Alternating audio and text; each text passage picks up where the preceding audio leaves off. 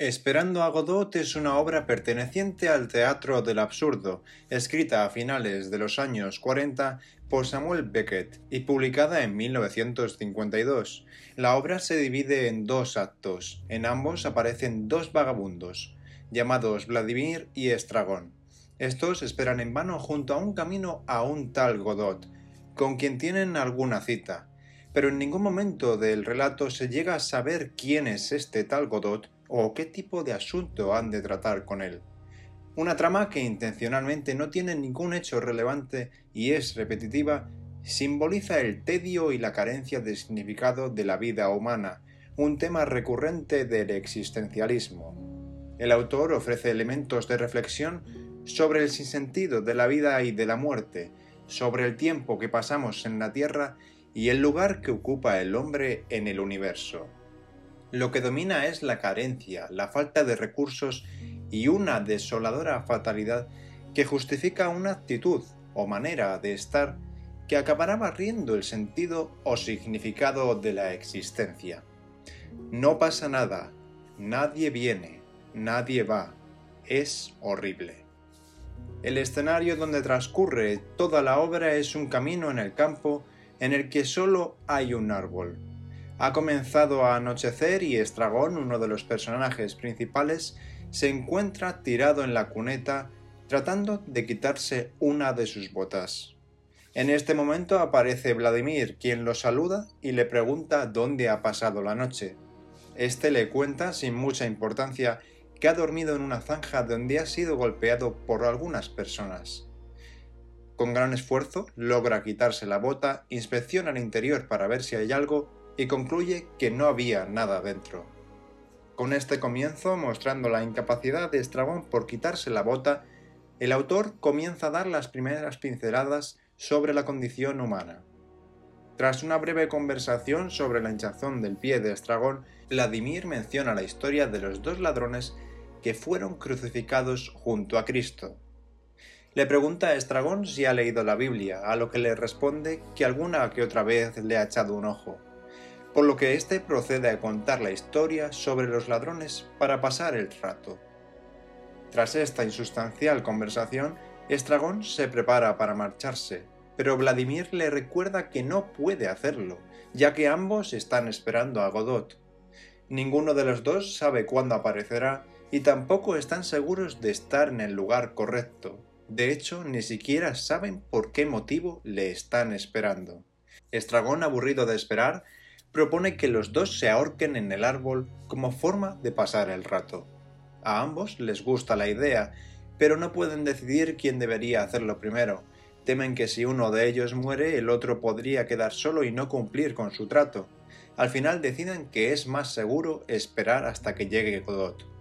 Su plan de esperar a Godot de forma indefinida muestra cómo están atrapados en una prisión.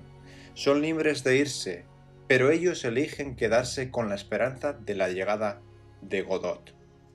El comienzo de la obra introduce al lector al desolado mundo de los personajes, lleno de todo tipo de sufrimientos, desde los más triviales, como la molestia en la bota de Estragón, hasta los más graves, como la proposición del suicidio. Beckett mezcla este sufrimiento con un humor absurdo y abrupto durante toda la obra. Vladimir muestra gran interés en saber qué les ofrecerá Godot. Estragón le pregunta que qué le pidieron, a lo que Vladimir dice que no le pidieron nada en específico. La promesa de algún tipo de salvación a través de Godot es todo menos cierta. Vladimir y Estragón no solo no están seguros de que vaya a venir, sino que ni siquiera saben si les ayudará. Sin embargo, siguen esperándolo se ha convertido en una especie de obligación a la que están atados y atrapados aunque aparentemente sean libres de irse. Es una viva representación del nihilismo. La espera es absurda como absurda es la vida. No tenemos nada que hacer y tal vez nunca haya nada que hacer. De repente los dos son interrumpidos por un grito y asustados por el ruido se preparan para lo peor. Aparece en el camino Pozo y Lucky. Pozo lleva atado con una cuerda a Lucky, como si de un animal se tratara. Además lleva un látigo para impulsarlo, mientras que Lucky simplemente carga con un montón de maletas y bártulos. Pozo azota a Lucky cuando pasan delante suyo, lo que hace que ambos caigan y dejen caer las cosas. Seguidamente las recoge y se queda de pie cargando con ellas. El trato de Pozo hacia Lucky es una forma contundente de mostrar la deshumanización del sufrimiento humano por parte del autor. Vladimir y Estragón observan el sufrimiento desde la lejanía, pero no parecen simpatizar con su dolor. Su indiferencia ante el sufrimiento permite a Pozo que pueda continuar tratándolo de esta forma. Con este encuentro, Estragón se pregunta si este es Godot, tras lo que Pozo se presenta a sí mismo y despeja las dudas. Este pregunta que quién es ese tal Godot y por qué le están esperando. No obtiene ninguna respuesta, pero sí que le preguntan por el trato que recibe Lucky. Pozo dice que han estado juntos a lo largo de 60 años y explica que no lo soporta más, dando a entender que Lucky se ha vuelto una carga demasiado pesada. Cambiando radicalmente de opinión, Vladimir recrimina a Lucky y adula el trato que recibe por parte de su dueño. Tras lo cual, Pozo decide mostrarles una cualidad de Lucky realmente curiosa. Pozo tira de la cuerda alrededor del cuello de Lucky y le ordena que piense. Tras un silencio, Lucky comienza a hablar, pronuncia un discurso largo y sin sentido. Plantea varias ideas relacionadas con la religión, la política y la ciencia, aunque por lo caótico de su exposición, ninguna de estas llega a quedar clara. La combinación de sufrimiento de Lucky y su discurso ridículo crean un absurdo incómodo. El pensamiento se muestra como algo peligroso, Lucky desata un completo galimatías de ideas inconexas e incomprensibles, donde todo aquello que forma parte de las inquietudes humanas es mencionado, pero acaba convirtiéndose en una especie de conglomerado caótico de palabras que dejan exhausto a nuestro pensador, esclavo o mula de carga. Finalmente logran hacerlo callar entre todos, y cuando el día está por acabar sin que exista la posibilidad de que vaya a llegar Godot, aparece un joven. Este se acerca a ellos y les informa de que Godot no vendrá. Sin embargo, es probable que sí que venga al día siguiente. Hemos acudido a la cita. Eso es todo. No somos santos, pero hemos acudido a la cita. ¿Cuántas personas podrían decir lo mismo? Al día siguiente transcurren los eventos como si no hubiera pasado el tiempo, mostrando cómo éste opera repetitivamente en la obra. Estragón ha olvidado todo lo que ocurrió el día anterior. Se ha olvidado por completo del encuentro de Pozo y Lucky, así como del hecho de que quería ahorcarse colgándose de la rama de un árbol. Estragón se pregunta qué pasará si Godot no viene, a lo que Vladimir responde que las cosas van a ser diferentes hoy.